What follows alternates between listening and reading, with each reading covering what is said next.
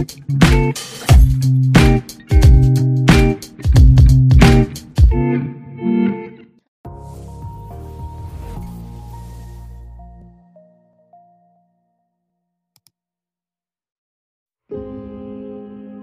talk about dopamine. Most people have heard of dopamine, and we hear all the time now about dopamine hits. But actually, there's no such thing as a dopamine hit.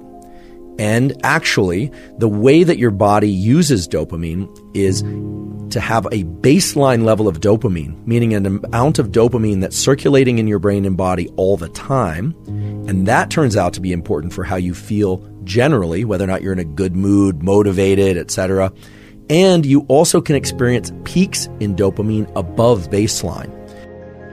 A simple way to envision dopamine hits is every time you do something you like, you eat a piece of chocolate, dopamine hit. You look at your Instagram, dopamine hit. You see someone you like, dopamine hit. You know, all these things described as dopamine hits neglect the fact that if you scroll social media and you see something you really like, dopamine hit. Sure, there's an increase in dopamine.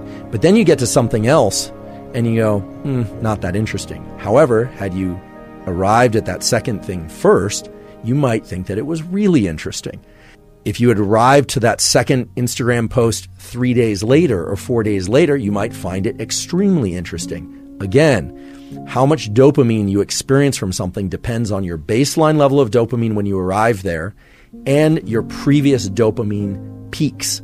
Okay? That's super important to understand, and it's completely neglected by the general language of dopamine hits. This is why, when you repeatedly engage in something that you enjoy, your threshold for enjoyment goes up and up and up. So I want to talk about that process and I want to explain how that process works because if you understand that process and you understand some of these schedules and kinetics as we call them around dopamine, you will be in a terrific position to use any dopamine enhancing tools that you decide to use. You'll be in an excellent position to modulate and control your own dopamine release for optimal motivation and drive. So, what sorts of activities, what sorts of things increase dopamine? And how much do they increase dopamine? Well, let's take a look at some typical things that people do out there or ingest out there that are known to increase dopamine. So let's recall that you have a baseline level of dopamine and that everybody does. Your level of dopamine has everything to do with those genetics, but also with what you've experienced in the previous days and the previous months and so on. When you do or ingest certain things, your levels of dopamine will rise above baseline transiently. And depending on what you do or ingest, it will rise either more or less, and it will be very brief or it'll last a long time. So let's take a look at some of the typical things that people take and do and eat. Some are good for us, some are not good for us. And let's ask how much dopamine is increased above baseline. Chocolate. They didn't look at milk versus dark chocolate, but chocolate will increase your baseline level of dopamine 1.5 times. Okay, so it's a pretty substantial increase in dopamine. It's transient, it goes away after a few minutes or even a few seconds. I'll explain what determines the duration in a minute. But 1.5 times for chocolate. Sex both the pursuit of sex and the act of sex increases dopamine two times. So it's a doubling above baseline. Now, of course, there's going to be variation there, but that's the average increase in baseline dopamine caused by sex. Nicotine, in particular, nicotine that is smoked, like cigarettes and so forth, increases dopamine two and a half times above baseline. So there's a peak that goes up above baseline two and a half times higher. It is very short lived. Anyone who's ever been a chain smoker or observed a chain smoker understands that the increase in dopamine from nicotine is very short lived. Cocaine will increase the level of dopamine in the bloodstream two and a half times above baseline. And amphetamine, another drug that increases dopamine, will increase the amount of dopamine in the bloodstream 10 times above baseline. A tremendous increase in dopamine. Exercise. Now, exercise will have a different impact on the levels of dopamine depending on how much somebody subjectively enjoys that exercise.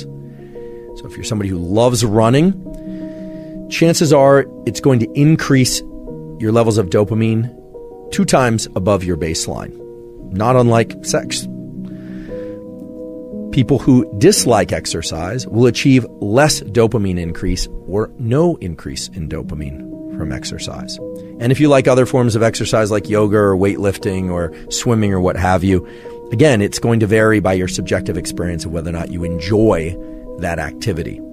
Right? So, for instance, the pen that I'm holding right now is one of these Pilot V5s. I love these Pilot V5s. They don't sponsor the podcast, but I just happen to like them. I like the way that they write, how they feel if I spent enough time thinking about it or talking about it, I could probably get a dopamine increase just talking about this Pilot V5. And that's not because I have the propensity to release dopamine easily. It's that as we start to engage with something more and more, and what we say about it and what we encourage ourselves to think about it has a profound impact on its rewarding or non rewarding properties. Now, it's not simply the case that you can lie to yourself and you can tell yourself, I love something, and when you don't really love it, and it will increase dopamine. But what's been found over and over again is that if people journal about something or they practice uh, some form of appreciation for something or they think of some aspect of something that they enjoy, the amount of dopamine that that behavior will evoke tends to go up.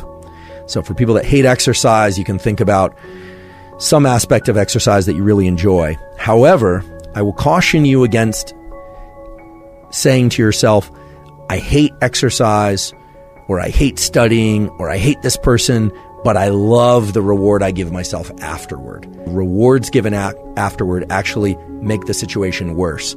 They won't make you like exercise more or studying more. They actually will undermine the dopamine release that would otherwise occur for that activity. There are activities that we can do that will give us healthy, sustained increases in dopamine, both the peaks when they happen and to maintain or even increase our baseline levels of dopamine. So, how do we do that? In recent years, there's been a trend toward more people doing so called cold exposure. In part, this was popularized by Wim Hof, the so called Iceman, getting into cold showers, taking ice baths, exposing oneself to cold water of various kinds can in fact increase our levels of dopamine as well as the neuromodulator norepinephrine. What temperature of water you can tolerate will depend on how cold water adapted you are and how familiar you are with the experience of getting into cold water. Please remember this that when you experience something or you crave something really desirable, really exciting to you, very pleasurable, what happens afterwards is your baseline level of dopamine drops. Okay, so these peaks in dopamine, they influence how much dopamine will generally be circulating afterward. And you might think, oh, a big peak in dopamine. After that, I'm going to feel even better because I just had this great event. Not the case. What actually happens is that your baseline level of dopamine drops. Dopamine doesn't act alone. Dopamine has close cousins or friends in the nervous system, and I'll just name off a few of those close cousins and friends. Epinephrine, also called adrenaline, is the main chemical driver of energy. We can't do anything, anything at all, unless we have some level of epinephrine in our brain and body. So it should come as no surprise that dopamine and epinephrine, aka adrenaline, hang out together. In fact, Epinephrine and adrenaline are actually manufactured from dopamine. What dopamine does is dopamine really colors the subjective experience of an activity to make it more pleasurable, to make it something that you want more of. Epinephrine is more about energy. If your dopamine is too low, you will not feel motivated. If your dopamine is really high, you will feel motivated. And if your dopamine is somewhere in the middle, how you feel depends on whether or not you had higher dopamine a few minutes ago or lower dopamine. This is important. Your experience of life and your level of motivation and drive depends on how much dopamine you have relative to your recent experience. There will be other factors too, but the level of dopamine is the primary determinant of how motivated we are, how excited we are, how outward facing we are, and how willing we are to lean into life and pursue things.